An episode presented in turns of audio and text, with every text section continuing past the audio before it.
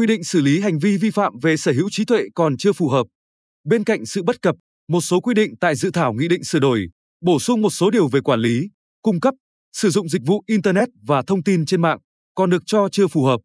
Cũng tại trả lời công văn số 2393 ngày 6 tháng 7 năm 2021 của Bộ Thông tin và Truyền thông về việc đề nghị góp ý dự thảo nghị định sửa đổi, bổ sung một số điều của Nghị định 72 năm 2013 về quản lý, cung cấp, sử dụng dịch vụ Internet và thông tin trên mạng, dự thảo, bên cạnh một số quy định bất cập, Phòng Thương mại và Công nghiệp Việt Nam, VCCI, chỉ ra quy định xử lý hành vi vi phạm sở hữu trí tuệ, quy định về phát sinh doanh thu còn chưa phù hợp. Cụ thể, quy định xử lý hành vi vi phạm về sở hữu trí tuệ, dự thảo bổ sung nhiều quy định liên quan đến trách nhiệm của các doanh nghiệp viễn thông, công nghệ trong việc phát hiện, xử lý các vi phạm về sở hữu trí tuệ như tổ chức, cá nhân nước ngoài cung cấp thông tin xuyên biên giới, xử lý khiếu nại, tạm khóa hoặc xóa các nội dung bị khiếu nại trong 24 giờ. Điều 1.18 sửa đổi điều 22.3.d Nghị định 72 năm 2013, doanh nghiệp viễn thông, doanh nghiệp cung cấp dịch vụ cho thuê lưu trữ dữ liệu, báo cáo cho Bộ Thông tin và Truyền thông khi phát hiện hoặc nhận được phản ánh về nội dung vi phạm quyền sở hữu trí tuệ. Điều 1.18 sửa đổi điều 22.3 Nghị định 72 năm 2013. Cơ quan nhà nước có thể sử dụng biện pháp kỹ thuật để ngăn chặn nội dung thông tin vi phạm quy định về sở hữu trí tuệ. Điều 1.29 sửa đổi điều 23i.4 Nghị định 72 năm 2013.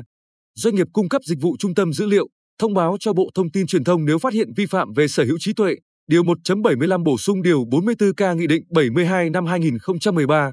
Tuy nhiên, theo VCCI, quy định này chưa phù hợp và có thể gây khó khăn cho các doanh nghiệp trong việc thực thi. Bởi, các hành vi xâm phạm quyền sở hữu trí tuệ là hành vi xâm phạm lợi ích tư. Việc xác định một nội dung có xâm phạm sở hữu trí tuệ hay không cần được xử lý theo trình tự, thủ tục của luật sở hữu trí tuệ, theo thẩm quyền phù hợp. Các doanh nghiệp trên không thể có đủ thông tin, bằng chứng và cũng không có thẩm quyền xác định ai có quyền trong các trường hợp này. Do vậy, đề nghị cơ quan soạn thảo bỏ các quy định đã nêu, VCCI góp ý về quy định phát sinh doanh thu, dự thảo bổ sung một số quy định với tài khoản, trang, nhóm cộng đồng, kênh nội dung có phát sinh doanh thu dưới mọi hình thức như điều 22.3.e sửa đổi, điều 23.6.g sửa đổi. Tuy nhiên, VCCI cho rằng quy định này chưa rõ ràng và không rõ mục tiêu quản lý, bởi hoạt động trên không gian mạng có thể mang lại doanh thu cực kỳ đa dạng và từ nhiều nguồn khác nhau. Chẳng hạn hình thức kiếm doanh thu từ mạng xã hội phổ biến hiện nay là các tài khoản mạng xã hội quảng cáo cho một nhãn hàng, thể hiện dưới dạng video hoặc bài viết. Khi đó, rất khó cho mạng xã hội có thể phát hiện được các nguồn doanh thu này, do hình thức thể hiện không khác gì các bài đăng thông thường và nguồn chi trả từ nhãn hàng, độc lập với mạng xã hội. Bên cạnh đó, hiện nay, pháp luật về quản lý thuế, luật quản lý thuế 2019 và các văn bản hướng dẫn đã được xây dựng đầy đủ, hoàn thiện nhằm thu thập thông tin và thu thuế từ các đối tượng này. Việc yêu cầu các tài khoản, trang, nhóm, kênh nội dung phải đăng ký thêm với Bộ Thông tin và Truyền thông có thể dẫn đến trùng lập về thủ tục hành chính mà không rõ mục tiêu quản lý là gì. Do vậy, VCCI đề nghị cơ quan soạn thảo bỏ các quy định liên quan đến tài khoản phát sinh doanh thu. Ngoài ra, góp ý về cấp phép trò chơi điện tử, game, theo VCCI, Điều 31 sửa đổi, Điều 1.40 dự thảo, quy định việc cấp phép với trò chơi điện tử, giấy phép phát hành với trò chơi điện tử G1 giấy chứng nhận phát hành trò chơi điện tử G2, G3, G4 trên mạng cần xem xét ở các nội dung. Thứ nhất, một số nội dung trong hồ sơ xem xét cấp phép chưa phù hợp. Các điều kiện cấp phép có thể được chia làm hai loại, các yêu cầu với doanh nghiệp phát hành game, nhân sự, tài chính, kỹ thuật, các yêu cầu với game, nội dung, kịch bản trò chơi. Việc quy định các điều kiện với doanh nghiệp, loại thứ nhất, không phù hợp với phương án cắt giảm, đơn giản hóa quy định liên quan đến hoạt động kinh doanh thuộc phạm vi quản lý của Bộ Thông tin và Truyền thông ban hành theo quyết định 1994 của Thủ tướng Chính phủ ngày 26 tháng 11 năm 2021.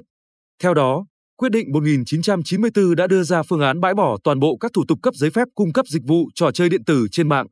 Trong khi đó, các quy định về điều kiện với doanh nghiệp nêu trên tại dự thảo lại có tính chất và nội dung tương tự với các quy định dự kiến được bãi bỏ. Việc này có thể dẫn đến tình trạng cắt giảm, đơn giản hóa không thực chất mà chỉ chuyển từ giấy phép này sang giấy phép khác. Do vậy, VCCI đề nghị cơ quan soạn thảo giả soát và loại bỏ toàn bộ các điều kiện cấp phép có liên quan đến điều kiện vận hành, hoạt động của doanh nghiệp. Thứ hai, dự thảo hiện đang quy định tất cả các trò chơi điện tử đều phải thực hiện thủ tục hành chính trước khi phát hành ra thị trường với cơ quan nhà nước.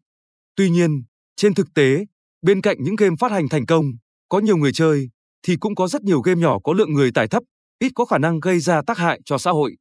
Việc áp dụng chính sách quản lý đồng nhất giữa tất cả các trò chơi điện tử dẫn đến thực trạng các game mới phát hành hoặc các nhà phát triển game non trẻ, startup đang bị quản lý quá chặt, dẫn đến gặp khó khăn trong việc đưa sản phẩm ra thị trường. Thay vào đó, việc quản lý những game nhỏ này có thể thực hiện bằng biện pháp hậu kiểm thay vì tiền kiểm như hiện tại, qua đó giảm nhẹ gánh nặng hành chính, giúp sản phẩm thuận tiện trong việc phát hành ra thị trường. Doanh nghiệp, cá nhân phát hành game ra thị trường sẽ có trách nhiệm kiểm soát các nội dung kịch bản game, đặc biệt là các nội dung liên quan đến chính trị, chủ quyền lãnh thổ, do việc vi phạm, dù là nhỏ nhất, sẽ dẫn đến game bị thu hồi và gây thiệt hại doanh thu cho họ. Do vậy, đề nghị cơ quan soạn thảo cân nhắc áp dụng phương pháp phân loại quản lý trong cấp phép trò chơi, tương tự chính sách quản lý mạng xã hội đã được đưa ra, VCCI góp ý.